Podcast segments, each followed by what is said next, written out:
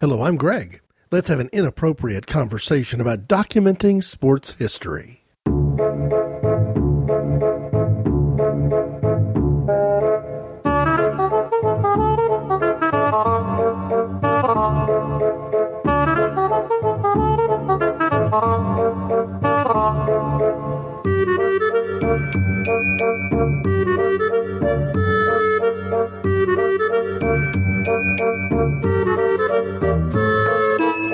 I could just as easily call this keeping score in 30 for 30 ways, because the body of this inappropriate conversations is going to be about one of the more impressive series of documentary films I've ever seen. It's an impressive sports related set of documentaries. But before I go there, the unfortunate thing with timing is that the recording session for this inappropriate conversations pretty much coincided with the verdict in Florida in the trial of George Zimmerman in the killing of Trayvon Martin. And all that sort of blew up right around the time that I was supposed to be talking about something that ought to be fun sports, sports history, classic sports, things of that nature. And I just don't think I can record today and ignore what happened over this past weekend, even though I've said on many times that I don't believe Inappropriate Conversations is necessarily a current events show, certainly not a news show. So I don't intend to offer any news.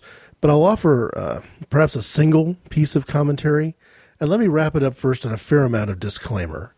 Nothing I'm going to say should be construed as a judgment against six jurors in Florida. It's not an indictment of the jury system, although questions could be raised there. I think perhaps that the judge might have woken up the next day and said, I should have done a better job. There are instructions I could have given. There's, you know, decisions in the course of the trial that I made that I should have made differently certainly I think questions need to be raised about not just the prosecutor in this case in this trial in Florida, but over the course of several years now, the you know, prosecutorial standard in the state of Florida, there's plenty of evidence, at least on high profile national sort of trials, that make you wonder what's going on down there. That this case didn't seem to the uninformed viewer, which would be me, to be run by somebody who had a lot of passion for the case seemed to be a little casual, seemed to not be on top of the game. So you could put blame in those directions, but truthfully, the people I think should who should wake up and look in the mirror and say, "What did we do here? What where's our accountability?" is probably the legislature in the state of Florida, because if the law was properly and you know well applied, the prosecutor did everything he could. If the judge you know ran a perfect trial, then something's wrong with the state of the law in Florida today. And the reason that I say that ties back to last week's episode where I was playing songs talking about the political nature of rap music, including the hardcore edge of rap music. And I think I picked the wrong verse from the Ice T song Body Count. I probably would have been better served if I'd known that this particular verdict was coming down in this particular way to have quoted the verse that goes like this You know what to do if a bullet hit your kid on the way to school or a cop shot your kid in the backyard. He even goes so far as to say what would hit the fan, even though he doesn't need to, because it's pretty obvious. And yes, it would hit it real hard. Now, the song Body Count is addressed to a group of political insiders. He's speaking to politicians. He's speaking to the police. He's speaking to the chief of police. He's speaking to people in a position of privilege and power. And he's asking the question what do you think would happen if it was your kid who got shot walking home? Would things play out differently than they did in this situation where apparently six jurors couldn't decide who was the instigator in a conflict between George Zimmerman and Trayvon Martin? Now, I don't come to this with any sort of you know liberal bias. I am a political moderate.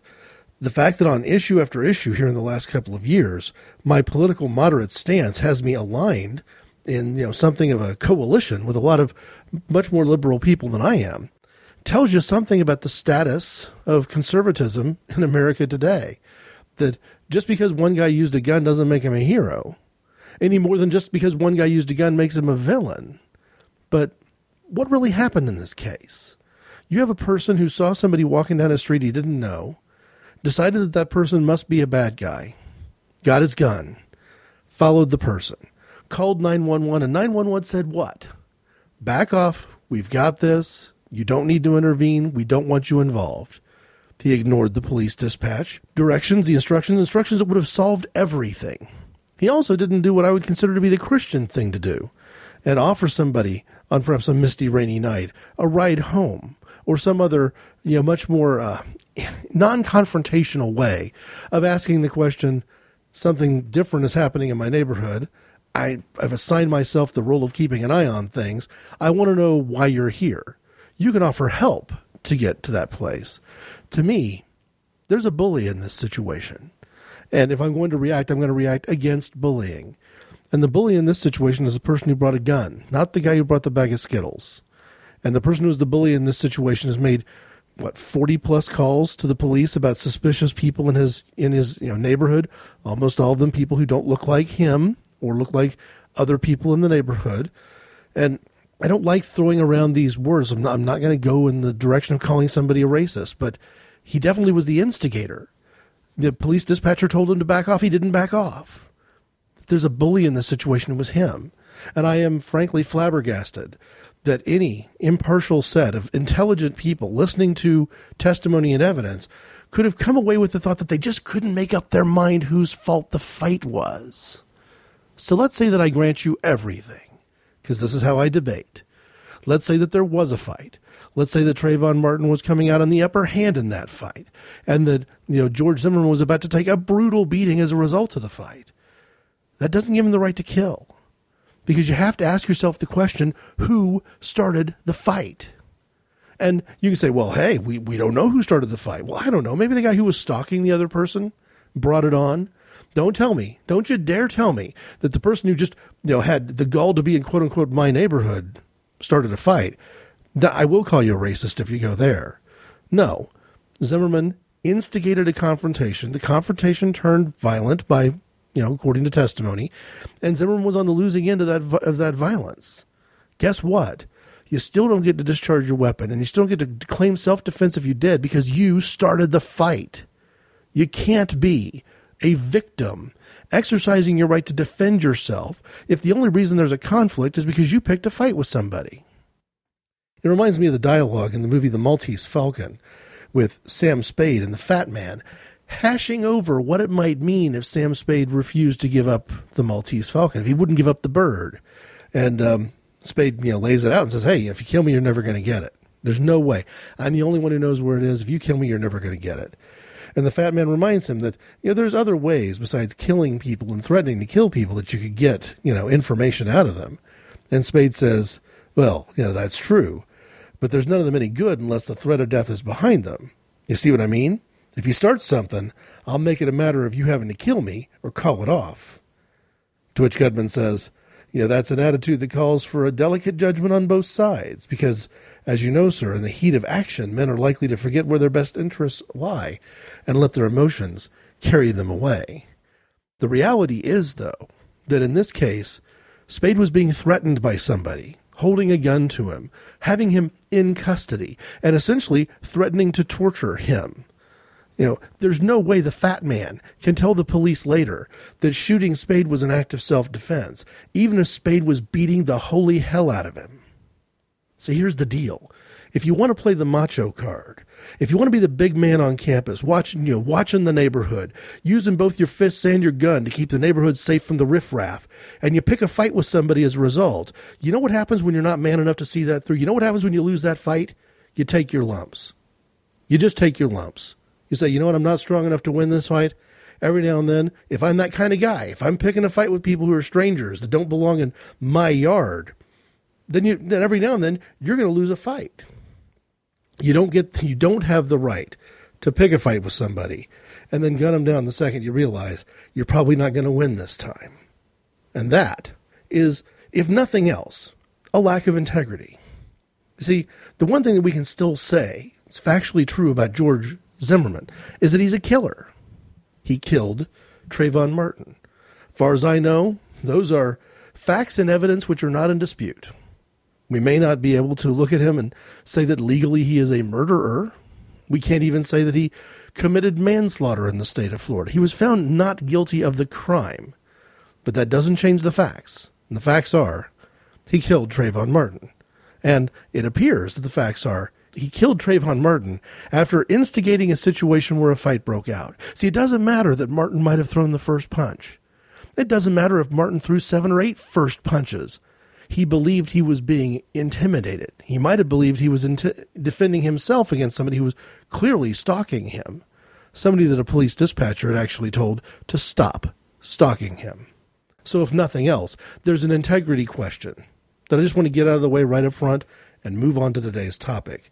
The integrity question is first off, if you're telling yourself that somehow all of the, the courtroom drama playing out this past weekend means that Zimmerman is not a killer, you've got a problem with your integrity.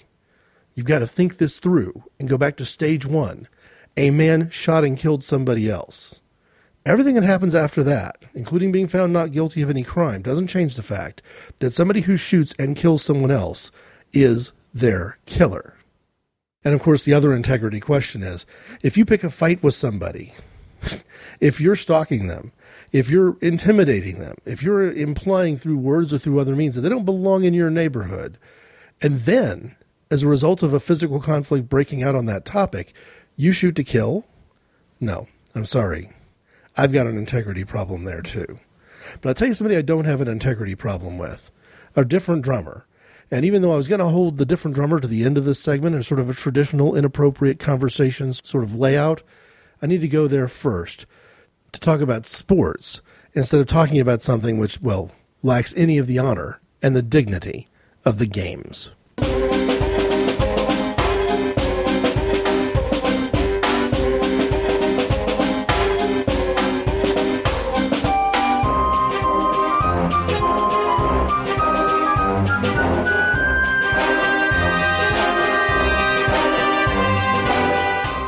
Bo Jackson is a famous enough athlete that anybody who's even remotely interested in sports needs no introduction. A star football player and Heisman Trophy winner from the running back position at the University of Auburn. Drafted to play football, and uh, we'll get to the details behind that in a little bit, refused to play for the team that drafted him, ended up playing baseball, going in for a much lower salary uh, at a, an entry level position instead of a superstar coronation top draft pick kind of position. Became a star in baseball, ended up returning to football and playing two sports at the highest level, and also, in my mind, revolutionized the way sports marketing is done today. He may not have been the first star athlete to be the face of the brand of Nike or similar athletic wear companies, but he's the one that probably is the most iconic. Bo knows advertising, for the sake of argument. Now, the thing that I want to name Bo Jackson for and, and talk about him from the perspective of integrity is this. This is a, a kid from the state of Alabama, went to college to play football and baseball, excelled at the highest levels of both, and just wanted to finish his college career. He's not one of those athletes who came out early. He was outed early, and perhaps outed early by some, at least incompetence, if not some, you know, hijinks and tomfoolery from an NFL franchise. Bo Jackson was offered the opportunity to visit Tampa Bay, who was going to have the first pick in the next NFL draft. And he was told that everything was squared away with the school, with the NCAA, for him to be flown out to Tampa by the NFL franchise. He took that trip, and when he got back from that trip, he found out from his coach that things had not been arranged and cleared, that things were not clean and clear with the NCAA. And as a result of making that trip, he was going to have to immediately cut cut short his senior season in baseball, a season where he was setting some phenomenal numbers in place, not just the kind of numbers you talk about in Southeastern Conference history, but in college baseball history. And as a result, uh, Jackson was so devastated at having had his college career sort of stolen from him that he basically told the Tampa Bay Buccaneers right up front don't draft me. I am angry with you. I am disappointed. I question your integrity, and I am not going to play football for you. Thinking that he was bluffing, thinking that if enough millions of dollars were put on the front end of a contract or on a signing bonus, that he could be bought. Like, really, to be honest with you, most athletes at that level can be bought. That he would eventually knuckle under and sign. What was he going to do? Play baseball? Bo Jackson, giving up at least $5 million to make the decision that he did, lived up to his decision. And granted, maybe born out of anger, born out of spite, but in the midst of that anger and spite, absolutely and unequivocally born out of an integrity to say, I don't like the way you guys do business, and I will not be associated with you. And no matter what it costs me, I will not be associated with you. Because they took something from Jackson that he was never going to be able to get back. They took away from him his senior year in college. And that's a big deal.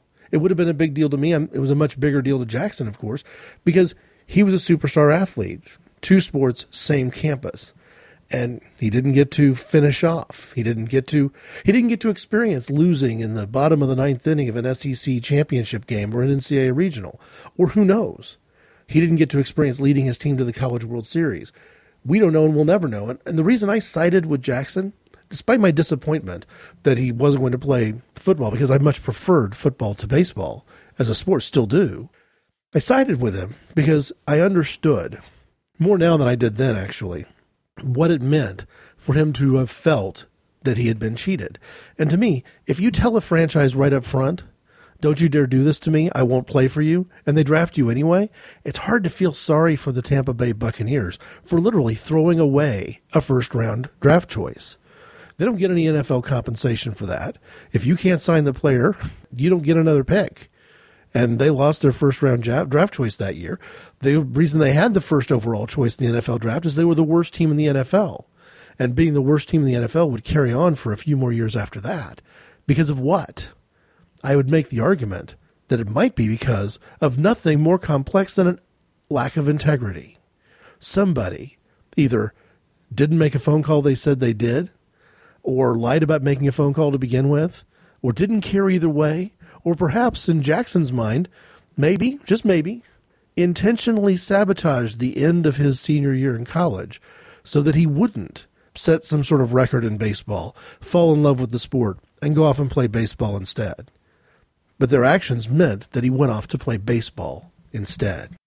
So if I name Bo Jackson as a different drummer, and I tell you I'm not naming him because of his uh, incredibly entertaining and impactful advertising, or because of anything that he did on the baseball diamond or on the football field.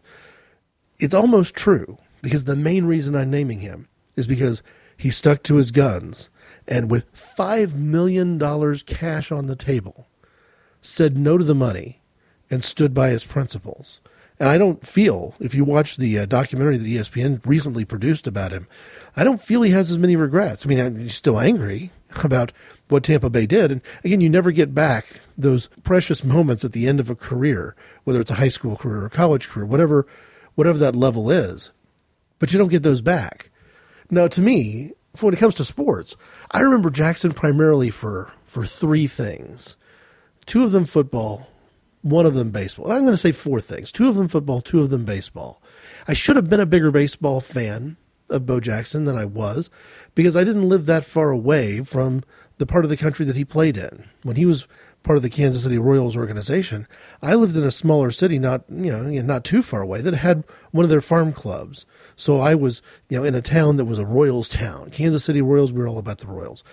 But at the same time, when Bo Jackson finally landed on an NFL team, here I am a Kansas City Chiefs football fan. He lands with the Oakland Raiders.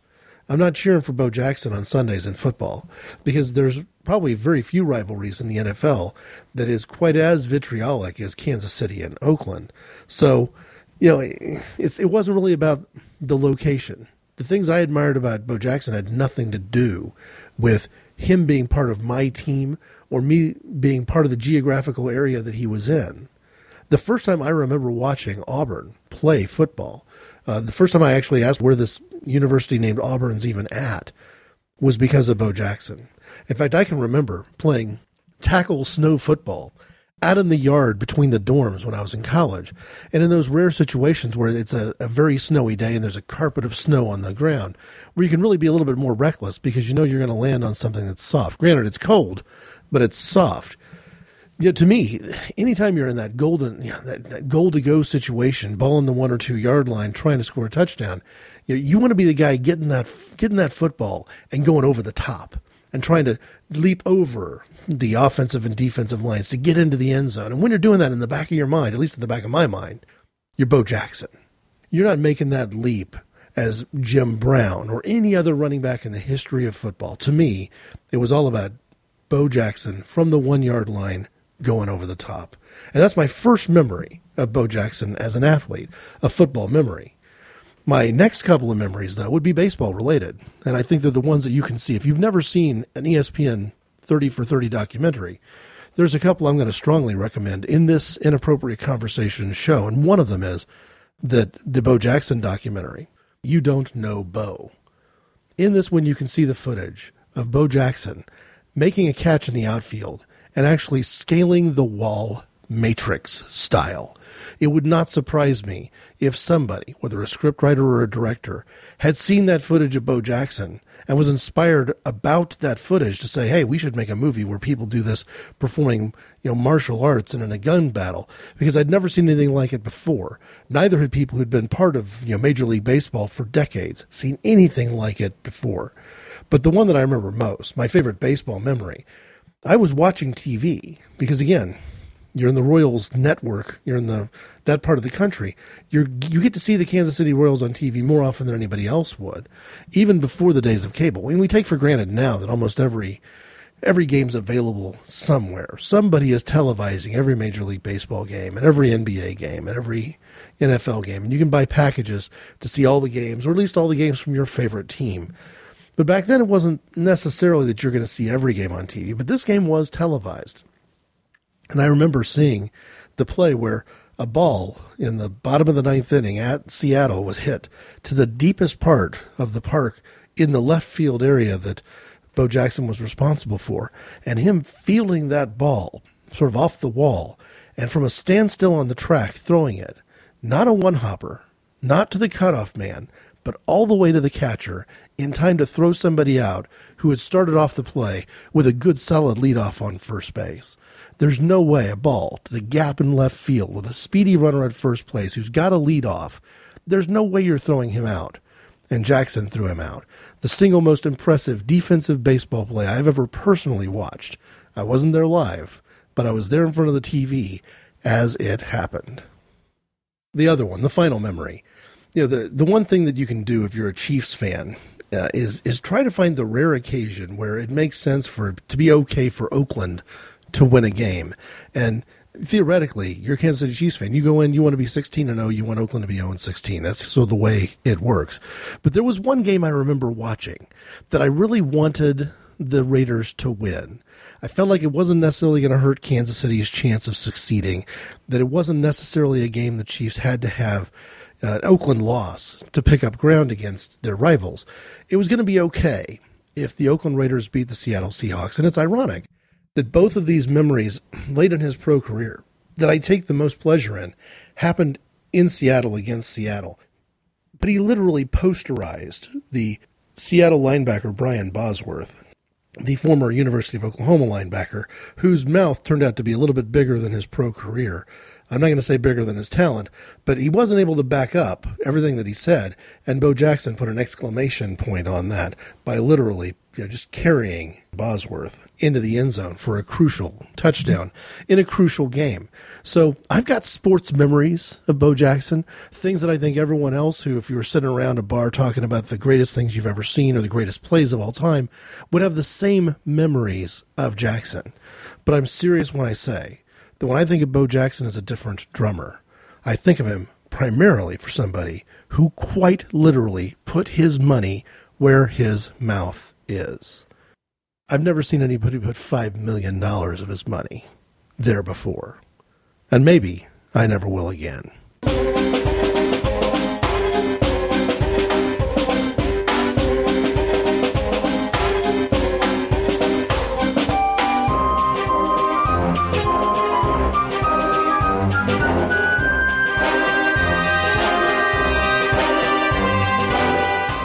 The timing for mentioning Bo Jackson right now is that the uh, upcoming weekend, Friday, June 21st, is the beginning of an fifth annual Celebrity Charity Golf Classic for the Bo Jackson led foundation, Give Me a Chance. This Give Me a Chance Foundation, not unlike what Derrick Thomas's posthumous foundations does in Kansas City, trying to find opportunities to give disadvantaged youth moments of personal and professional growth, the support they need, the the hand the helping hand, the leg up that they need to succeed. Now, this uh, event is closed this year, so I'm not, you know, advertising for the fifth annual Bo Jackson Annual Celebrity Charity Golf Classic because it's already full. But the timing is right.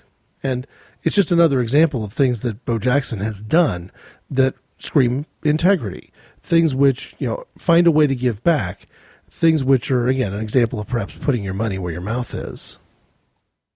You know, despite my esteem for Jackson, he was not on my original list of different drummers when this particular podcast began three plus years ago it occurred to me that Jackson was perfect for the question of integrity when I got around to having an opportunity to speak about it after listening to an interview that uh, Art Eddy did on the Masters of None show with Bo Jackson, hearing him speak in person on um, that particular program, that particular podcast.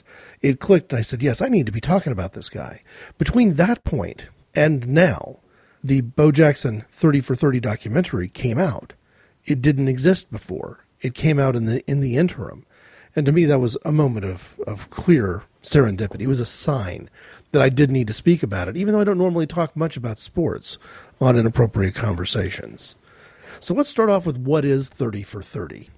The idea behind 30 for 30 was to commemorate ESPN's 30th anniversary by producing 30 films from some of today's finest directors. Each filmmaker brought their passion and personal point of view to each film, detailing the issues, trends, athletes, teams, rivalries, games, and events that transformed the sports landscape from 1979 to 2009. This coming on the ESPN website, describing 30 for 30. And what's next for 30 for 30 appears to be a series of sports shorts. They've done documentaries that have ranged in length from an hour to an hour and a half to two hours, but maybe they've hit the point where it's time for the team, you know, led at least initially by Bill Simmons of Grantland.com, to come up with even a shorter form that they can deal with even more stories where maybe they don't necessarily have the footage or the complexity to go on for an hour or two hours about it. So that's 30 for 30. My wife and I have a fundamental disagreement when it comes to sports. I'm very blessed in that she's a big sports fan, so I do get to watch a lot of sports, and whenever possible, live as it's happening. I do DVR events because I don't think that, you know, if you're a fan of English soccer, for example, every weekend there's going to be at least one or two games that are going to happen while you're at church if you go to church every Sunday. So I'm comfortable DVRing a game, seeing what happened a couple hours after it was over, or even later that night. But whenever possible, we try to watch live. But the one thing she does not enjoy is classic sports. From her perspective, if we already know the score, or if we could easily look it up and find out the score, why are you watching something that's quote unquote old? Something that's already happened if we had to play a survivor style game with our cable TV channels, I think that you know I'm pretty I'm to be okay keeping ESPN and ESPN2 and maybe even ESPNU on my satellite, but my wife would probably have ESPN Classic on her short list of TV channels to vote off the island as soon as the opportunity arose because I'm I'm that guy. I I've mentioned really in a previous inappropriate conversations years ago talking about Keith Jackson how much I wanted to see an Oklahoma Nebraska game from 1983 again or 82. And what really what ended up happening was I ended up buying a DVD collection from the University of Nebraska that included that particular telecast.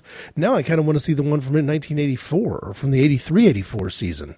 So to, to get the the back-to-back years, the home and away experience during the period of time when Nebraska had Turner Gill as its quarterback. So I'm a big fan of classic sports. If that particular OU Nebraska game was showing tonight, I would either watch it or record it to watch later. But where my wife and I are on the same page is that these documentaries are a much better version of the classic sports experience because you aren't just watching the telecast as you would have back then. And even then, you're usually not because the commercials are longer than they should be and Sometimes the commercials interrupt play in weird spots, or sometimes they'll jump forward five minutes to later in the game. No, but the the ESPN documentary approach, though, gives you that behind the scenes stuff. It gives you the background material and it places things in an historical context in a way that watching the game again does uniquely, but watching in the documentary form does perhaps a lot better. The first ESPN 30 for 30 documentary that aired was King's Ransom. the story of Wayne Gretzky leaving the Edmonton Oilers and going to the Los Angeles Kings. It aired in October of 2009. I didn't see it. I wasn't aware of the 30 for 30 until almost the point where all 30 of the originals had aired. I did since see the others, or some of the others. I've seen The U, about Miami football in the 80s, Winning Time, Reggie Miller, and the unbelievable game he had at the end of a playoff game against the New York Knicks in 1994-95, somewhere in that ballpark.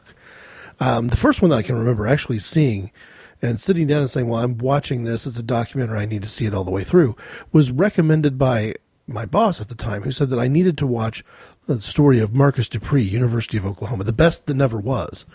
And right after it, I saw perhaps the uh, original airing or the first rerun of Pony Excess. Now, the best that never was and Pony Excess, two hours in length.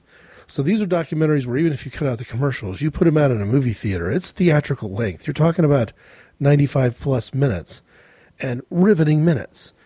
Pony Excess talks about the ultimate demise of the SMU football program, the SMU Mustangs, engaging in some of the, well, the best example that we'd seen at the time anyway, of corruption in college football and what it did to college football as a game. And what it did to the university to have the death penalty imposed upon them. I mean, SMU still is not viewed as anywhere near being a national power, and they certainly were back then. Here, very recently, there have been three back to back that I can't recommend highly enough. You Don't Know Bo, profile of Bo Jackson. Survive and Advance, a look at the 1983 North Carolina State Wolfpack and their run to the national championship as really the Cinderella to start off the notion of a Cinderella run. And then Elway to Marino. The Elway to Marino taking a look at the 1983 NFL draft and where two of the best quarterbacks to ever play the game went in the draft and how the draft played out to put them in the particular spots that they were in. I'm going to come back to Survive and Advance here in just a minute, talk more about North Carolina State basketball. But I think the lesson to be learned here is that there's no excuse I'm making for any of these documentaries.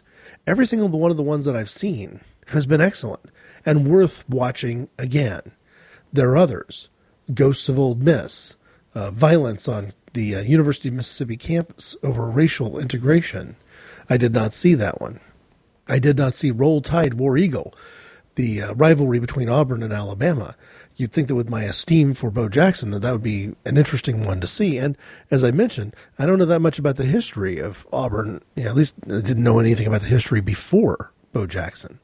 I did see the Fab Five, the story of the five freshman recruits to the 1991 Michigan's basketball team that uh, actually went on to make you know quite an impression, not just in NCAA basketball and in March Madness, but also in the NBA.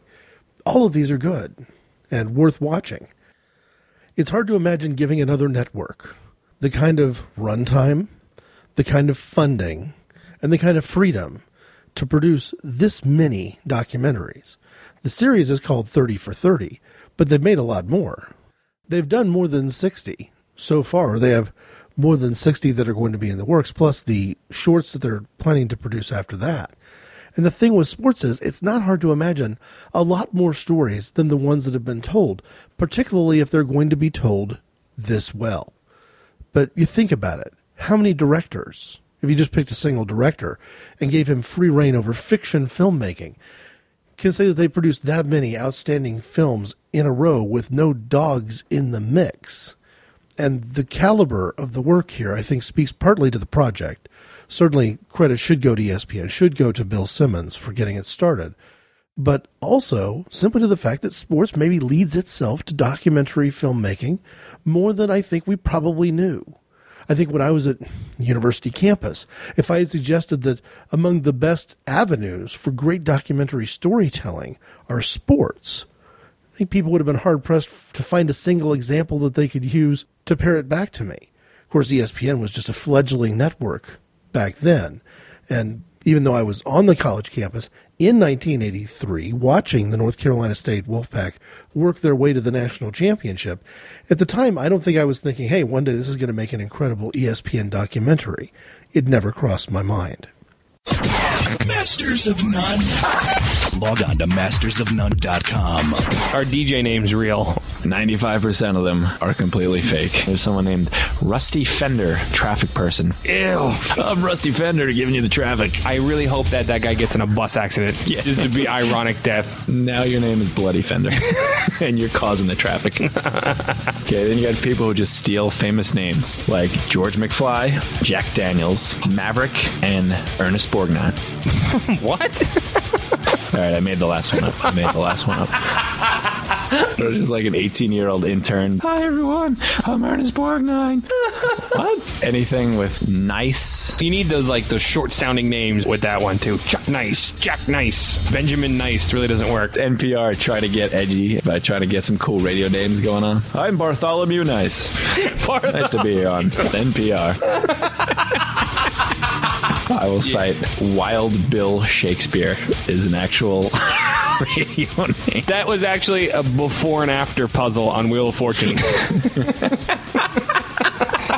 Masters of None. Email Masters of None at simplysyndicated.com. On Twitter, Masters of None. And on Facebook, Masters of None. So, if we talk about the improbability of sports being such great fodder for documentaries, I must tell you that I'm so glad that it's played out that way. Because my memory, which I cherish, I, I think is probably better than your average person's memory, has proven to me to be in some ways inadequate, at least when it comes to the area of sports and remembering sporting events. And I say that based strictly on the documentary that aired in March of this year, Survive and Advance. A look at the 1982-83 NC State Wolfpack men's basketball team's successful and improbable championship run. This documentary is much more than that. That actually, in parallel storytelling, deals with the reunion of players remembering that run, but also remembering their coach, Jim Valvano, and the very end of his life. So as the story is unfolding, that the North Carolina State team is winning enough games to get into the tournament and then doing well in the tournament, it is simultaneously being cross-cut with Valvano finding out he's got cancer and figuring out what to do about it and really what to do with his life, knowing that he didn't have, perhaps didn't have that much life left. It's an impactful film. I don't know if it would have brought tears to my eyes if I hadn't been a fan, not just of North Carolina State basketball, but of that particular team. But I don't mind saying it brought some tears to my eyes. And I think it's genuine. I think anybody who's actually seen Valvano's speech at the near the end of his life um, at the ESPY Awards would share with me that the, it's hard to find very many speeches that are that impactful, especially from somebody that you might consider to be quote unquote just a sports figure.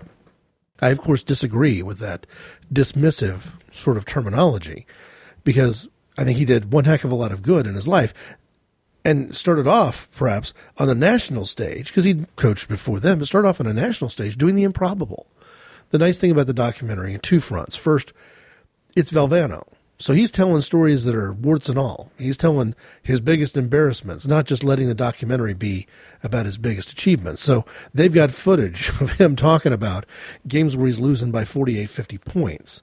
And, you know, some of the more, uh, you know, you know, fish out of water type situations you'd get if you were a New Yorker who's moved to North Carolina to coach uh, big time college basketball. But the thing that got me, the other thing that got me was in addition to just how much of the story I didn't know and how much can be learned by hearing players describe from their perspective what was happening in those nationally televised games was how much as a sports fan your memory plays tricks on you. Um, how many overtimes did I describe um, happening in the first round game against Pepperdine that North Carolina State literally, where the term survive in advance kind of came into all of our collective vocabularies? You know, I think that my memory is that they played a lot more overtimes than they did. And even though I correctly remember that Pepperdine was the first game in the tournament, and I knew who they played in the final four, I didn't necessarily get the other teams correct. And I didn't remember well enough the sequence of events on a 48 team bracket for college basketball because for so many years we've been dealing with a 64 and of course now a 68 team bracket for March Madness. So much that you don't remember where the little details kind of make a difference. Oh, I knew in the back of my mind that they played a game early on against a fairly big time team where they won on a tap in and they were lucky to win it. And I also remember that they had one game where they won pretty easily and they didn't have any trouble against a team in Utah. I just couldn't remember which team in Utah that it was. And, you know, you don't get UCLA and UNLV mixed up in your head. Very often, at least you shouldn't, I did. Memories can play tricks on you, and it's nice to have a document in the form of a documentary telling the stories as they really happened and getting the perspectives of the people who were there. I think Survive and Advance is among the best two hours of documentary film ever shot. It is certainly my favorite two hours of sports documentary. And it's saying something because it is in itself sitting inside a pantheon of very good documentaries really over the course of only two or three years have leapt into existence as ESPN tried to celebrate the 30 years between 1979, when the network started, and 2009. I, for one, am glad that somebody decided that it was time once again not just to look at the scoreboard, not just to hear the play by play, but to get to the story behind the story. Because sports history is not frivolous, it's not meaningless, it's worth documenting. It tells us stories about people who had enough integrity to stand up to insurmountable odds and insurmountable offers to do the right thing and to not allow people to profit of doing the wrong thing. It also tells the story of people, you know, bravely, almost foolishly, standing up to all odds to do the unthinkable in terms of knocking off the biggest names in the sport, and with a group of players that probably most people didn't have any idea whose number goes with which name. Take a group of, I'm not going to call them no names, but a game of unknown players and turn them into a true David versus Goliath story in a way that also ends with that coach telling his own David, David versus Goliath story, promising to fight with his very last breath, long after most people would have given up. There are stories like this that happen every day in a hospital somewhere in the world. And it's fair to say that some of the reason that we know these stories and that these stories capture our attention is because there's an element of celebrity involved. There's an element of history involved, and we perhaps shouldn't, you know, shouldn't impose quite so much passion into our games as we do. But as long as we do, there are stories that are there. There are stories that are worth telling. And if they're worth telling at all, they're worth telling well.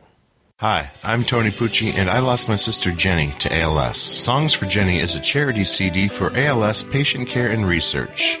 Otherwise known as Lou Gehrig's disease, ALS is a disease without a cure. The Songs for Jenny CD features my music along with guest vocalists from around the world. All proceeds from the sale of the Songs for Jenny CD will be donated to the ALS Association of America, Minnesota chapter. To find out more and to purchase the CD, please visit www.songsforjenny.com. You can hear inappropriate conversations on Stitcher Smart Radio. Stitcher allows you to listen to your favorite shows directly from your iPhone, Android phone, Kindle Fire, and beyond. On demand and on the go. If you don't have Stitcher, you can download it for free today at Stitcher.com or in your app stores. Stitcher Smart Radio, the smarter way to listen to radio. I normally don't cover sports on inappropriate conversations. I don't want to uh, interfere in any way with some of the podcasts that I listen to on a regular basis that I so much enjoy for sports. Chief among them would be the greatest events in sporting history, which can be found at www.simplysyndicated.com. If you'd like to put some dialogue into this conversation yourself, I can be reached on Twitter at IC underscore Greg. I also receive email, IC underscore Greg at hotmail.com, and the website at inappropriateconversations.org has show notes with comments enabled. Thanks for listening.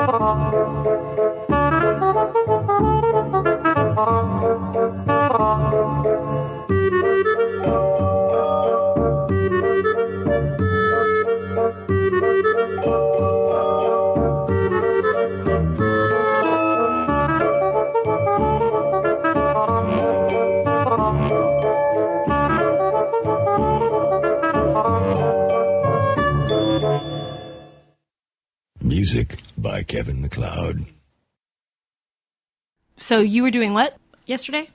I was playing Oblivion for 12 hours straight. That is the most awesome thing I've ever heard in my life. I'm still working on it. I'm the obsessive compulsive type that likes to explore every cave, every Mhm. nook and cranny of every mountain, every city, That's why they put every back alley. Yes, I you know. know what I like? What? Civilization and a bottle of wine. Whole day. That that to me would be heaven. Because as I've said before, I can't play Civilization every day, but I could play it for a whole day If you had a bottle of wine. if I had a bottle of wine. Otherwise, would Just you play keep- it? not like to get drunk, but just play, have a nice little, you know, It's like a good book. just like, yes, Yeah. that's exactly what it is for me. You know, and always think that I might play aggressively, and then I never do Because the wine mellows you out. because the wine mellows me out. It's the most. It's awesome. It's just a really great way to spend a day.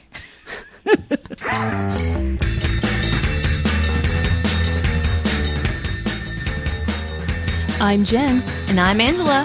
And when you're not listening to this glorious podcast, we would love to have you listen to ours, the Anomaly Podcast. That's A N O M A L Y podcast.com.